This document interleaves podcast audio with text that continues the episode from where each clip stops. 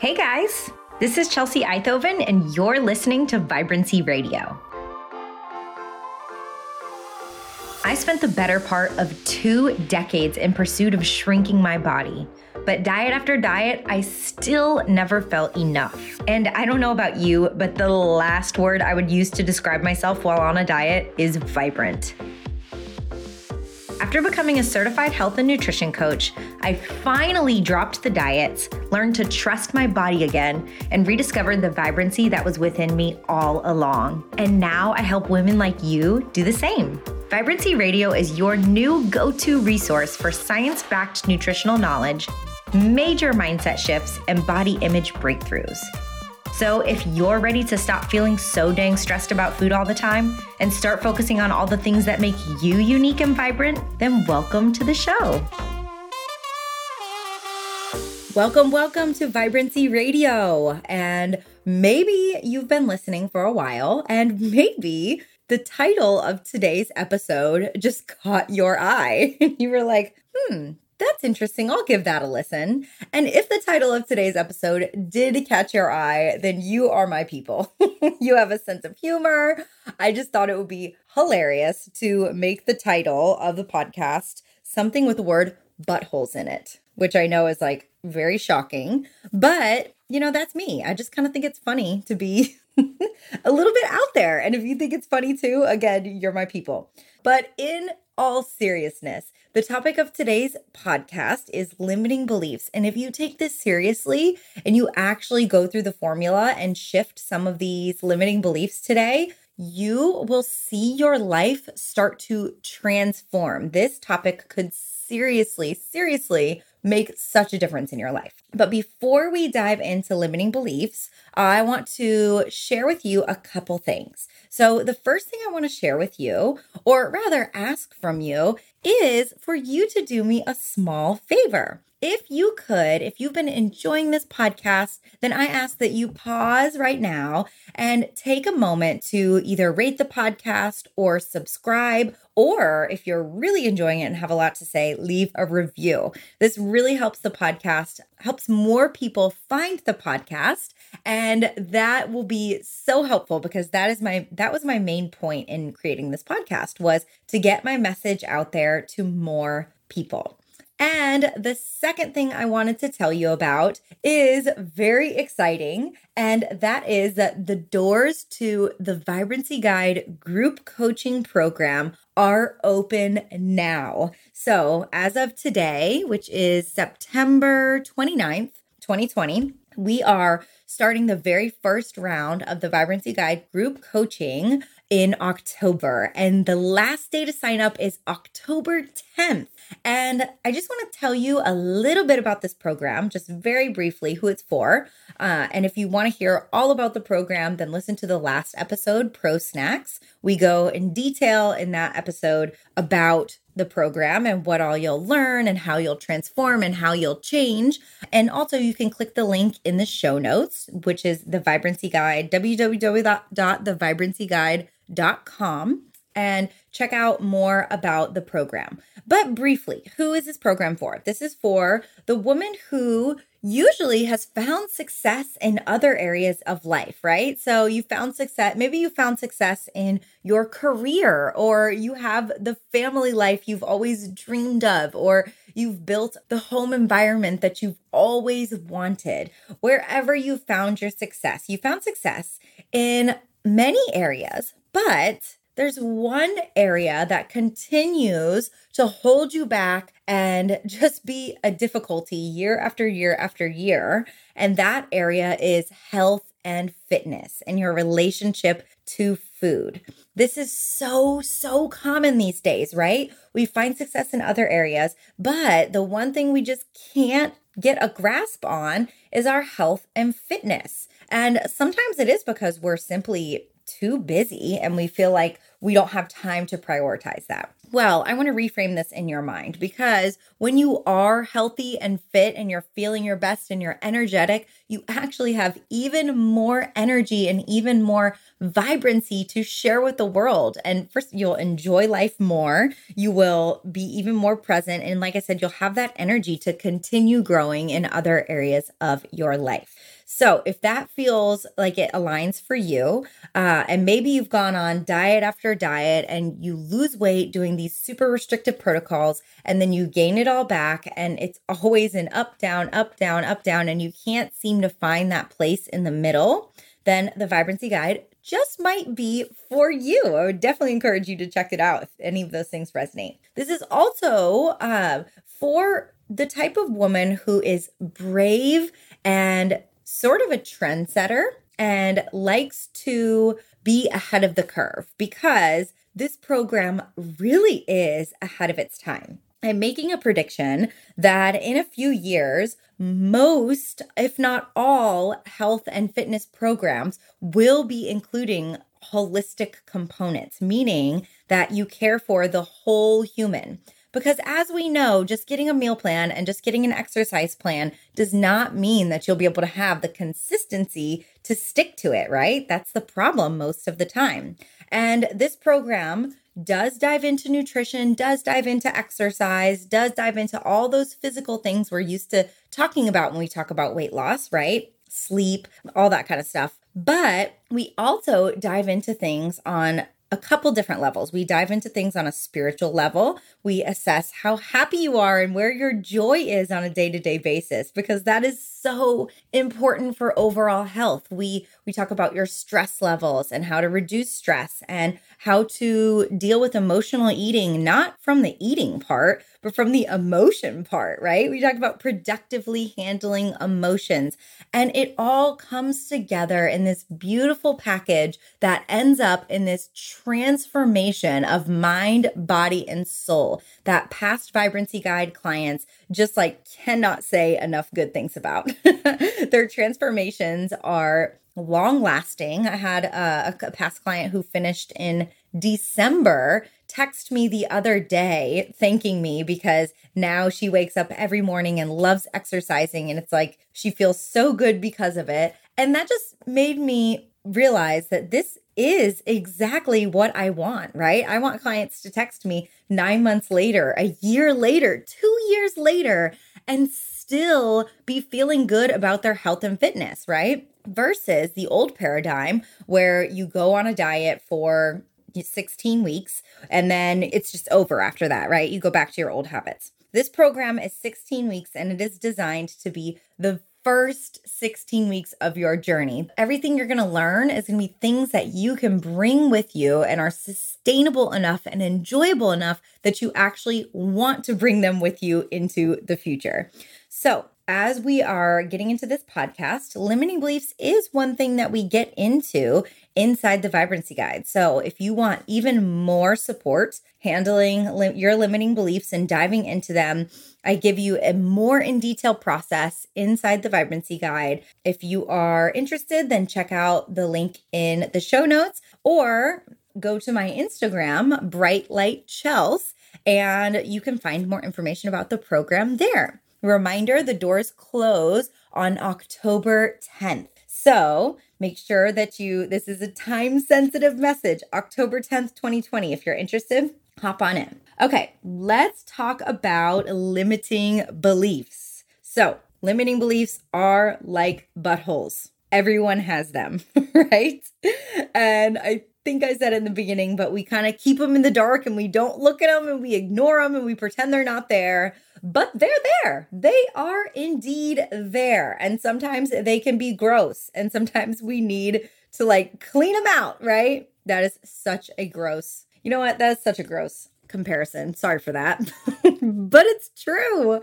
Okay. And so let's talk about limiting beliefs, what they are, some that might be hiding under the surface, you know, particularly when it comes to health and fitness and your beliefs about health and fitness in general and about you and your relationship to health and fitness and food. And then we're going to, I'm going to give you four steps to rewrite your limiting beliefs. And this is good, good stuff. If I were you, I would have a pen and paper and be taking notes, right? I feel like I love listening to podcasts, but the things that I get the most value from is when I actually sit down, listen in an engaged manner, and take notes, right? And then I actually end up taking those things into my life versus just listening to a bunch of stuff over and over again and not ever absorbing or implementing it, right? So I always like to say knowledge is not power, applied knowledge is power. So, this is one that I would highly encourage you to apply to your life. All right,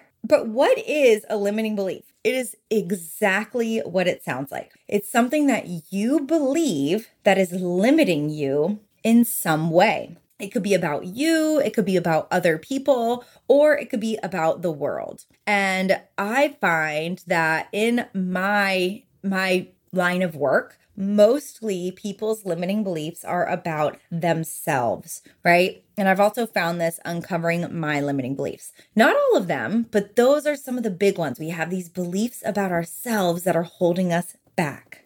So I like to demonstrate this with a little bit of a story. And it's kind of a silly story, but just follow along and you will kind of see how limiting beliefs are holding you back in your life. So, this story is about a lion. Once upon a time, there was a lion. And this lion was big and strong and courageous and could hunt and could do all the things that lions can do, right? Could scare other creatures. But when this lion was young, his, his other lion friends told him that he was just a little bunny and they made fun of him. They picked fun at him, right? They said, You're just a little bunny. You can't scare anybody. You can't hunt. There's no way you could catch dinner for your family. You just, you can't do any of that because you're just a bunny, right? And they made fun of him. And the lion actually took this on as a belief. So the lion then believed about himself that he was a bunny. And because he believed he was a bunny, he never tried to hunt. He never tried to run fast. He never tried to roar or intimidate other animals. I don't know. I'm sure lions don't like to intimidate other animals, but you get the point of the story. So he lived his life basically unfulfilled, feeling sad because he wasn't actually fulfilling his true potential, right? His true potential and what actually primally is going to make him feel good is doing the things that he's meant to do in this life. But he did not believe he could do it. So he was unfulfilled. He was undernourished because he was just eating carrots and foliage and whatever he could find. And he wasn't actually eating the meat and the protein that he needed to survive, right? All because of this limiting belief. And what's important to remember here is that just because the lion thought that he was a bunny rabbit and thought that he couldn't do all of those things, did that mean that those things were actually true? That he really couldn't do all those things and that he really was a bunny? Absolutely not, right? Just because he believed it did not mean it was true. But it was stopping him from fulfilling, from uh, going after this life that actually would be so much more satisfying for him. And this is exactly what's happening to you if you're not examining some of your limiting beliefs, right? If you're not saying, hey, actually, maybe I should at least try this thing because you may be stopping yourself before you even get to the point of trying because you don't believe that you can do it. Are you following here? So, I think that story again is super silly, but it's a good representation of what limiting beliefs do and exactly that how they are limiting us, what they do in our lives, and why it's really, really, really important to find out what the limiting beliefs are that we are holding on to and and and really rewrite the story right? Change the narrative because it is always possible to change the narrative. Now i'm going to share with you a couple of my limiting beliefs so, and this is very vulnerable for me. These are limiting beliefs that when I first started getting into this work and self development and health and fitness, that I had to really dismantle. And I had to dismantle them because they were stopping me from fulfilling things that I needed to fulfill. Right. And so a couple limiting beliefs that I have overcome in terms of health and fitness. The first one is that being thin is the only way to be accepted and lovable. And woof, we're going to dive into where that came from, but that is a big one and how it limit how it limited me was it kept me in this fear cycle. So it kept me in this cycle of well, I can't go off a diet if I try the non-diet approach and I try to actually just nourish my body and heaven forbid listen to my body when I'm hungry and eat when I'm hungry, then I'm going to not be thin anymore. And if I'm not thin anymore, then I can't be lovable, right? So this was holding me back in so many ways. It was keeping me in this fear cycle of not ever wanting to do anything but the restrictive patterns that I had always done. So that was a big one that I overcame. And obviously, as you can see, I've overcame that one in a big way because now that's what I preach to my clients and that's what I teach.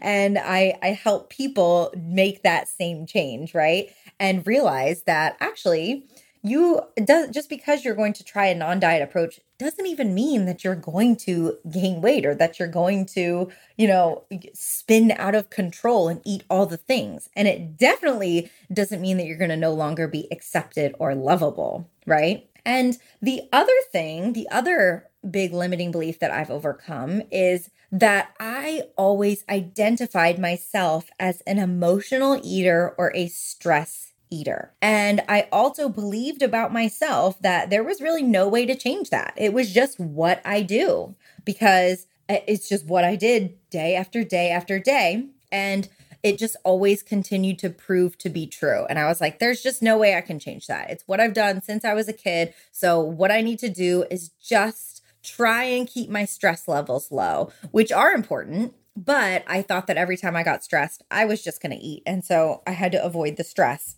to avoid that consequence. Now, fast forward to today, that is definitely not my only coping mechanism for stress and, and anxiety. And in fact, it's one of the last things I think about now. I still myself am having some breakthroughs with my health and fitness. I think I think any coach that doesn't say they're still having breakthroughs is, you know, I think we're all on a journey. I think we all need to admit that we're not at the end point, right? Nobody's at the end point until the end of our lives, right? We're going to continue evolving and growing. And at least for me, I personally identify as a lifelong learner and I always want to continue growing and improving. So, a couple weeks ago, I had a one of the most anxious days I have probably had in years. Years. I had not felt that level of anxiety in a very, very, very long time. And it was a culmination of multiple things that caused it that I later investigated and figured out why it was causing it so that in the future I could avoid that from happening again. But I realized after the fact, the next day, I had a little bit of a realization. I was like, wow, I think this may be the very first anxious day that I've ever had that I didn't even at all think about using food or alcohol to cope with the stress and anxiety. That literally never even crossed my mind. Now, for years, I've been working on this and I have other coping mechanisms, but sometimes the urge would still come to use food as a coping mechanism, alcohol as a coping mechanism. Sometimes I still would. And P.S., that is okay. You're a human, you're not a robot. Perfection is never the goal, at least in my programs, it's not, but rather progress is the goal, right? So it was always like, okay, well, you know, I thought about it a little bit and maybe I had some food or alcohol to cope, but for the most part, I used other coping mechanisms like meditation, tapping, relaxation. For me, organization helps me, cleaning the house, being in a clean environment, all those things. But it was the first time that I think I just genuinely didn't even think about food or alcohol. How crazy is that? That tells me that I have like actually the work that I've been doing to rewire my brain in this area has been working. And that was huge. But before I could even get to that part where I did the work to overcome my automatic habit to cure stress and anxiety with food and alcohol, I had to change that limiting belief, right? Because if I had never changed that limiting belief and my entire life I just believed that's just the way it is, I'm just an emotional eater, then guess what? I wouldn't have even seeked out ways to change that. I wouldn't have even tried them because it was just my truth. And that is why identifying your limiting beliefs is so important. Because if you believe it's a truth, then you will never, ever attempt to change it, right? If you believe that this cannot be changed, why would you ever seek out ways to change it? That just doesn't make any sense, right? So, I do also want to tell you when limiting beliefs tend to come up. Limiting beliefs tend to come up and arise in us whenever we try something new, when we start a new venture, when we come out of our comfort zone, that is usually when they come out of hiding, right? Because if we're just constantly living in our comfort zone and doing the same things over and over again, we're not going to bump up against any anything that makes us has, have to push to the next level, right? And health and fitness journey could be this that you're like, hey, it's actually time for me to try something new. If you feel it's time in your health and fitness journey to try something new, then I can guarantee you are probably going to bump up against some limiting beliefs and notice some things coming up that don't feel so good that you're going to have to work through and literally change that belief so you can change your reality and your experience. So, most recently for me, starting my business has been the latest thing that has brought up a ton of limiting beliefs for me. And luckily, I have a coach and she is incredible. And she has helped me work through my limiting beliefs when it comes to my business. And I can tell you something when I changed these limiting beliefs in the way that I was looking at myself, and the world, aka the way I thought you had to be to run a successful business, my limiting beliefs, my beliefs were holding me back from fully diving in with two feet, right? And if you don't dive in with two feet when it comes to a business, there's just no way you're going to succeed. So, that is my latest thing. And I just wanted to warn you that this is when they come out to play. And if you haven't really noticed any limiting beliefs in a while, then maybe it's time for you to take a risk, right? To try something a little bit out of your comfort zone because that is where growth comes. Growth never comes inside our comfort zone, right? Now, I am going to go through the four steps to rewriting limiting beliefs that I use inside my program, The Vibrancy Guide. And one of those steps is finding the root. And so before I actually dive into these four steps, I want to tell you some backstory of my limiting beliefs, particularly my ones around health and fitness that I told you about earlier, a couple minutes ago, and tell you the root of those limiting beliefs. Because finding the root for me has been probably the most eye opening piece of this four step system. And I think it's important that we understand where these limiting beliefs come from. So let's talk about my limiting belief that I had previously that being thin is the only way to be acceptable, accepted, and lovable.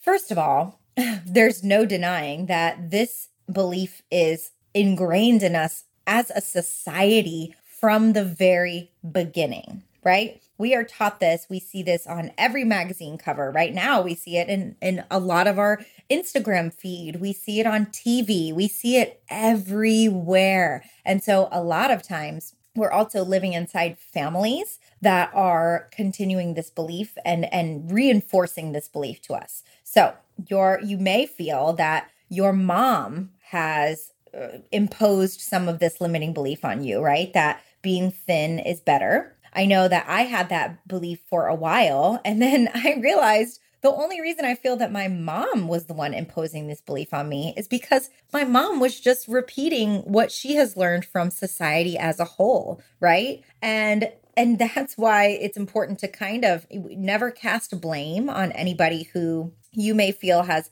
taught you a certain limiting belief. It's it's never, well, it's this person's fault because it's more it's deeper than that, right? Where did that person learn this limiting belief? And and who did they learn it from? Okay, so let's say your mom learned it from your grandma. Well, who did your grandma learn it learn it from? She probably learned it from society as a whole, right? It's never this kind of stuff we have to dig one or two levels deeper than we want to to actually see what's really happening. So, of course, like I said, this limiting belief was coming from society as a whole, but there's also one particular story from my life that number one, if you would have told me a decade ago that I was going to share this story on a podcast for anyone to listen, then I would have laughed in your face and not believed you. Because this story, I actually dedicated a big portion of my life to hiding this story and trying to make sure that nobody knew about this story, right? So we're going to rewind back to seventh grade. And when I made the connection that this limiting belief came from not only society as a whole, but also this one particular event or chunk of time in my life, I was like, I had an aha moment. And then I said to myself, I've been holding on to this belief for so long. It is time to let it go. It's no longer serving me to believe that thin is better First of all, the tactics that I'm trying to do to get thinner are not working. they work for a little bit and then I gain all the way back plus some. So it's time to release this limiting belief, even though it's scary, and try something new. So let's reverse back to seventh grade for me. Seventh grade, I was just this this little girl full of hope. I loved fashion and funky clothes. I loved trying all the new trends. I don't know if you remember bubble shirts, the the ones from Limited Too that would start out really tiny, like literally the size of your palm, and they were one size fits all, and they stretched out and and and fit anyone. Those I was big into those or anything funky and weird clothing wise. I was really brave with my fashion choices back then, and I loved it. I thought it was so fun. It was my way to express myself. And I also loved cheerleading. I just thought it looked like so much fun. And I actually tried out for the cheerleading team and I did not make it. I didn't make the team and I was devastated. But I joined the pep squad, which the pep squad was kind of like basically the thing that you you don't try out for, you just join it because it's for the people pretty much that didn't make the cheerleading team, right? So, starting out with that, I was already like not on the cool radar, right? Any in any way shape or form. And I will also say at that time, I was a chunky kid. I had more extra weight than a lot of the other people that I compared myself to, of course. It didn't affect me that much, right? I didn't think it was that big of a deal at that time until this particular experience. So, I was in seventh grade and I was in seventh grade social studies class. And I literally, as I'm telling the story, am warping back in time and can see that exact, exact classroom. I know where I sat. I know where all the kids in this story sat. I know I was on the left side of the room, the second row to the second row from the end. And I know that the popular cheerleader girls always sat on the very end row. And it's funny because if you have intense memories like this too that are really vivid, that likely means that you have some intense emotions tied to them. We remember things more vividly when there's intense emotions tied to them. And there was really intense emotions tied to this.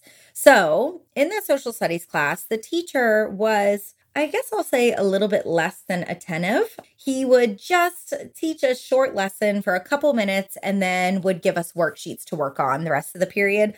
And we would just do our worksheets and and and talk. And he would just let us all talk freely which made him like a very quote unquote cool teacher right? People liked him because he really didn't pay attention to what you did. He didn't really care if you were doing your work. He just kind of just let us be right? And so that was that I thought that was cool at the time. Well, at one point in that class, one day somebody just thought it was funny to start talking about my weight. And there was a popular kid, I won't say his name, but he was a very tiny kid. And he thought it was so funny to call me whale. And everybody also thought it was hilarious. And so everybody in the entire class was chiming in and calling me whale. And and he thought it was even funnier to just emphasize just how fat I was and just how gross I was. He would say that I was whale and he was flea. And this was a continuing bit for the entire semester. And sometimes when it got a little bit too out of hand, like when the class would all be chanting whale and flea or creating songs about whale and flea, then the teacher would stop it when we got too loud and, and it was just getting like too loud and too rowdy was when he would stop it. But other than that, there was no attempt to stop it. And I was also not a cool kid. I, you know, I, I was not a cool kid a lot of the kids in the, that class were either football players or cheerleaders. And that was what I wanted to be, right? I was on the pep squad. I wanted to be a real cheerleader with a real uniform, but I was just this little chubby girl who was a whale who nobody outside of that class would talk to me unless they were making fun of me and calling me whale. So, I mean, I get emotional just thinking about it because I also remember my mom just me telling her that story and crying. And you know i'm sure as a parent that is just the most helpless feeling because you can't really help your kid in that situation. But looking back now i am so grateful for everything i've been through of course. I mean that's just one small thing but i am so grateful because it it has made me the woman that i am today 1000% but that event in itself really solidified in my mind that okay, all these cheerleaders are thin and pretty, and everybody really likes them and wants to sit with them at lunch and wants to talk to them outside of this class. And here's me, this chubby girl who everybody is actually saying is whale and, and basically making me feel completely worthless. And that I believe, I really think that that was the moment in my mind that clicked that said, thin is better. If you are thin, you are lovable, you are likable, people accept you, you can be a cheerleader, you can be whatever you want, you can have lots of friends if you are thin. But because you are not thin, you can't have those things. Granted, now looking back, that is so irrational, but this is what the human brain does. It creates these beliefs based off our experiences, right? And that moment was when I started trying to control my weight, right? I think, I really think it could go back to seventh grade, was when I started trying to find ways to control my weight and to eat less and try to find the boxes that said low fat or whatever it was. So that really, you know, changed who I was for the majority of my life, right? It started this cycle of diet binge, diet binge, diet binge, right? And the emotional eating one, right? I can also find the root for that. And I'm not going to get in detail with that one because I do want to make sure that we get to the part where we talk about the four steps that I use to rewrite limiting beliefs. But I just wanted to tell that story, right? To show you that whatever your limiting beliefs are, and whatever comes up throughout this podcast, or as you are thinking about your personal experiences with this, just have some compassion for yourself because there was likely an experience, whether you remember it right off the bat or not, that actually created this limiting belief in your head. If not, then maybe conditioning throughout your entire life or whatever it may be, just have compassion for yourself and also realize this may be something that you have been carrying around with you for a very, very long time. I'm a 30 year old woman and I have been carrying this around since I was, how old are you in seventh grade? right about two decades right a little bit less than two decades i've been carrying around this belief and just dismantled it a year or two ago and re- when i realized how much it was holding me back so just again have compassion for yourself as you go through this process and also if the limiting belief does not change overnight then realize that you've been carrying it around again for two decades. So to assume that it's going to be just completely gone and not need continuous nurturing to rewrite your belief, then, you know, just just be patient. It just takes time. It you've been carrying it around for a long time. It takes time to really get to the point where you believe your new empowering belief. All right, this next part is where you're going to want to get a pen and paper and jot down these four steps and jot down a couple of the ways to do these four steps. And I'm just going to go through it pretty quickly each step. But again, if you want some support in dismantling some of your limiting beliefs or you want the full framework, then join the Vibrancy Guide group coaching. That would be a great place. You'll get all the tools you need to rewire these limiting beliefs and consistently help yourself believe a belief that actually is supporting your growth and supporting you becoming your most vibrant best self versus just holding on to these things that are holding you back. So, the four steps that I use to rewrite limiting beliefs are number one, identify it. Number two, find the root. Number three, disprove it. And number four, rewrite it. So, identify, find the root, disprove, and rewrite. So, identify. First of all, we have to find them, right? They're like buttholes, they're hiding in the dark. Nobody's really walking around showing you their butthole. and you're not really bending over in a mirror and looking at it, are you? I mean, maybe you are, and that's totally cool too. But for the most part, we're really not paying much attention to them, right? And so they could be living in our subconscious and lurking around and we don't even know it's there. So so a couple ways that you can find them is number 1, looking at your past, right? I like to do this is kind of going through your past and it's particularly in an area that you feel held back right? So maybe it is your health and fitness and your relationship with food. Go back to your earliest memories as early as you can remember because side note, a lot of these beliefs are created in childhood.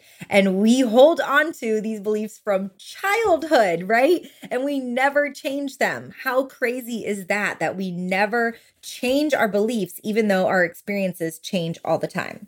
So you're to look at your past and find, write down all your earliest memories in that area where you are feeling held back. So for example, with health and fitness and food, you might want to go back and try and remember your earliest memories of of food, of your experiences with food, of challenges with food. The first time you remember wanting to go on a diet, the first time you remember wanting to lose weight, the first time you remember feeling shame about your body, the first time you remember somebody commenting on your body, any of these things, and just jot down as many as you can and really look at those memories. And because again, memories are tied to strong emotions, because typically those memories that have stuck in your head all the way up until now are going to reveal something to you and just dive in and look at what, what are some common patterns, some common themes, and some beliefs that you may see have arisen from these experiences right? What are the beliefs that you created from these experiences? For example, when I did this for myself and wrote down that example from seventh grade, I remember I realized that I did have a deep seated belief that almost when I uncovered it, I wasn't fully ready to get rid of that thin was better and lovable.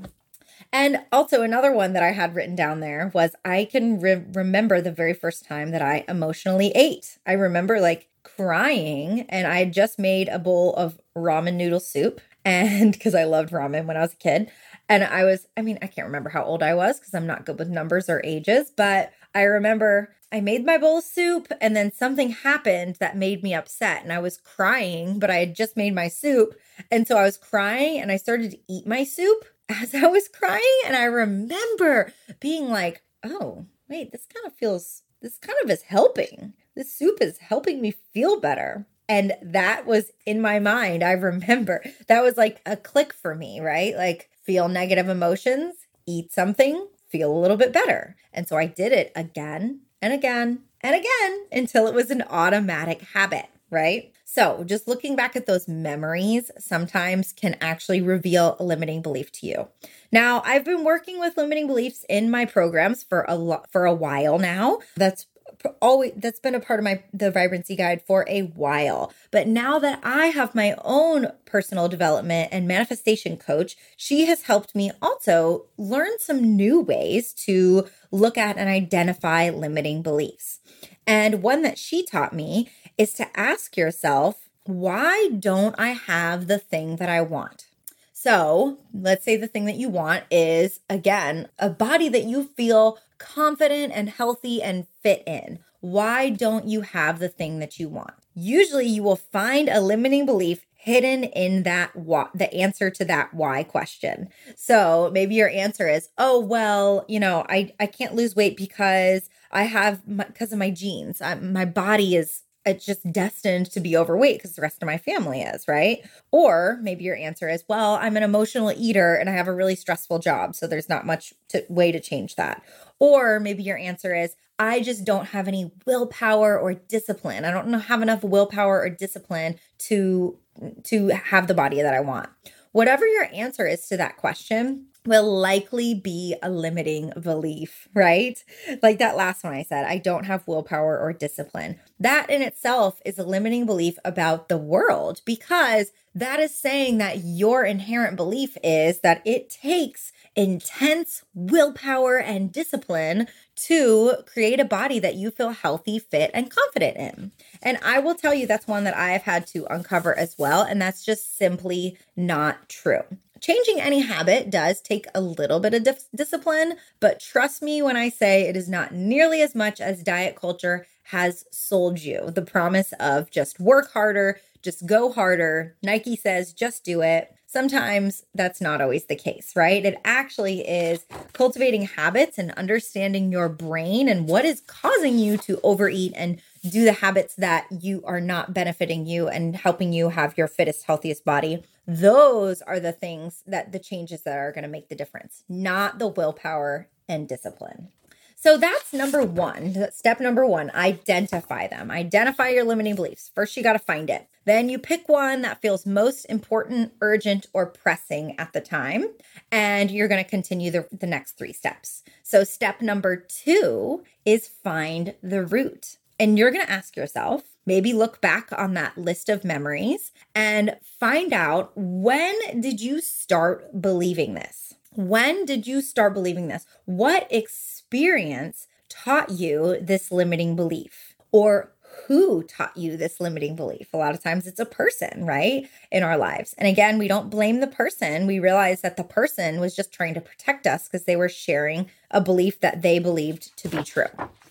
So, when did you start believing this? And this helps so much to realize that this is a belief, it's not truth because it's often rooted in an experience. And when we can see that it actually came from an experience from our life or something we saw or heard or an experience of someone else, we can realize, oh, this isn't truth. This is just a limiting belief, you know?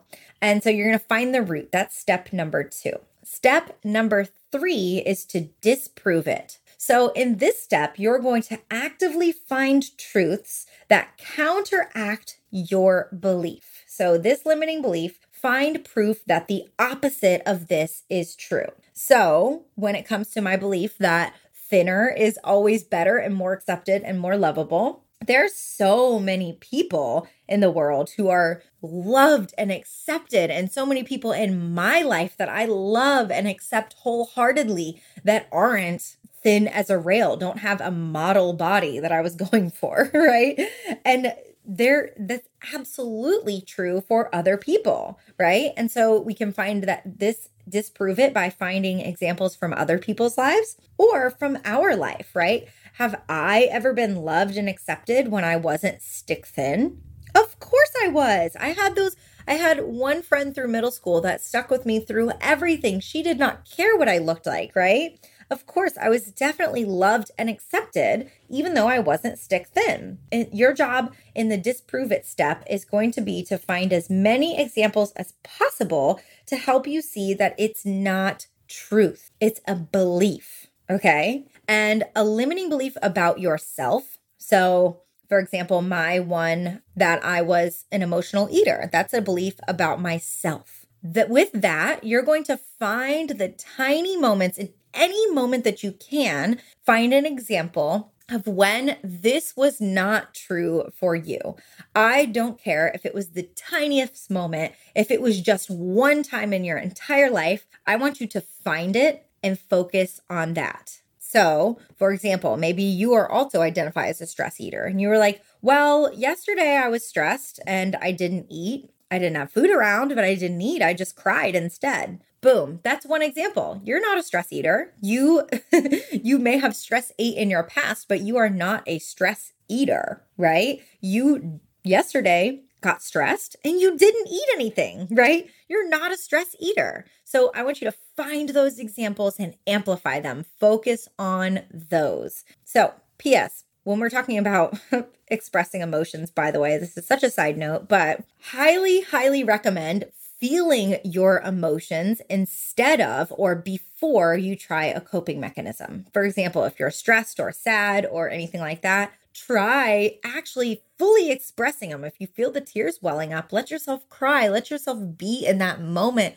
of sadness or whatever it is before you immediately jump to a coping mechanism. Okay. Humans are meant to experience emotions. And I think we have so many coping mechanisms at the tip of our fingers food, alcohol, even the healthy coping mechanisms like meditation, tapping, all of that stuff. Before you try that, sit in the emotion and get used to feeling uncomfortable emotions. This is also huge, huge, huge, huge way to grow as a human. All right, so we're disproving it. And this is so key. If the belief is wrapped up in your identity, you'll keep playing out the same story. So, for the example of if it's a belief about yourself, you'll keep playing out the same story, right? If you believe you're an emotional eater, then you will continue emotionally eating because that's who you believe you are versus you are do not identify as that and you just had a moment where you ate emotionally right?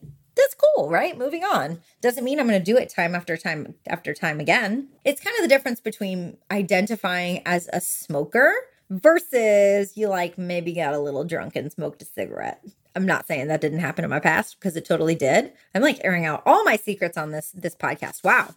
But anyways, you know, I don't identify as a smoker just because I've had some cigarettes in my life. oh, gotta love a health and wellness podcast that talks about all your deep dark secrets, right? and smoking cigarettes. I don't recommend smoking. I'm just saying college me did that sometimes. All right, anyways, moving on from that because now I'm uncomfortable.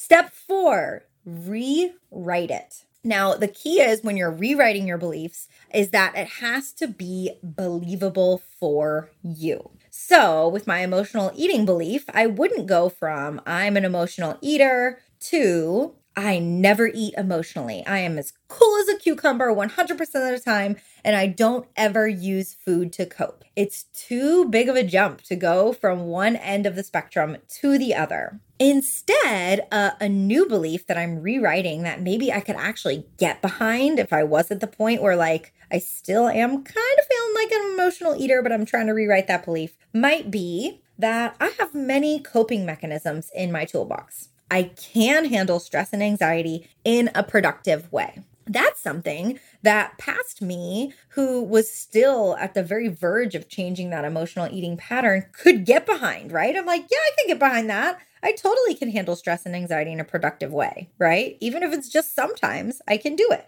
And when you're rewriting limiting beliefs, I also like to add in a prompt, an action prompt. So, this is something that will actually prompt you when you're reminded of your limiting belief and when you state to yourself your new belief, it'll prompt you to take an action that is proving to yourself you are this new person. So, for example, with my this new belief let's say that i'm creating i have many coping mechanisms in my toolbox and i can handle stress and anxiety in a productive way. This is probably something i'm reminding myself of in a moment of stress and anxiety right? And then i might ask myself my action prompt will be what tool can i use right now to productively manage this stress? Do you see how that adding on that action prompt actually gives me a moment to jump in and give me an opportunity to further prove to myself that I am not an emotional eater. I'm somebody that uses healthy healthy coping mechanisms because right then in that moment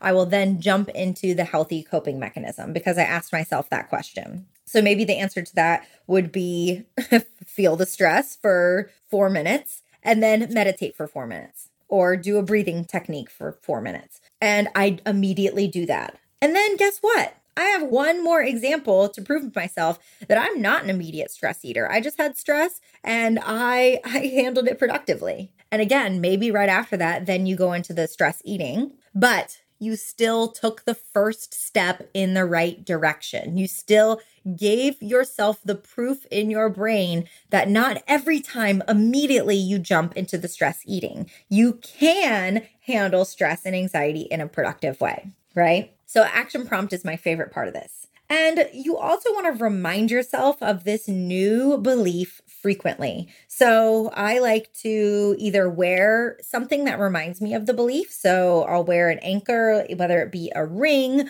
or I like to have a ring because it reminds me of it every day. And every time I see that ring, it will remind me of my new belief and I'll kind of say it in my head. You can write it down, you can tap on it. There are all kinds of things that you can do to remind yourself of this limiting belief. So, again, this was a brief overview. Inside the Vibrancy Guide, we do a deep dive. And it's also really helpful to have a coach help you through this because sometimes a coach can see things that you can't see, right? And I've found that to be so true with my coaches. They see things in me that I would never have picked up on.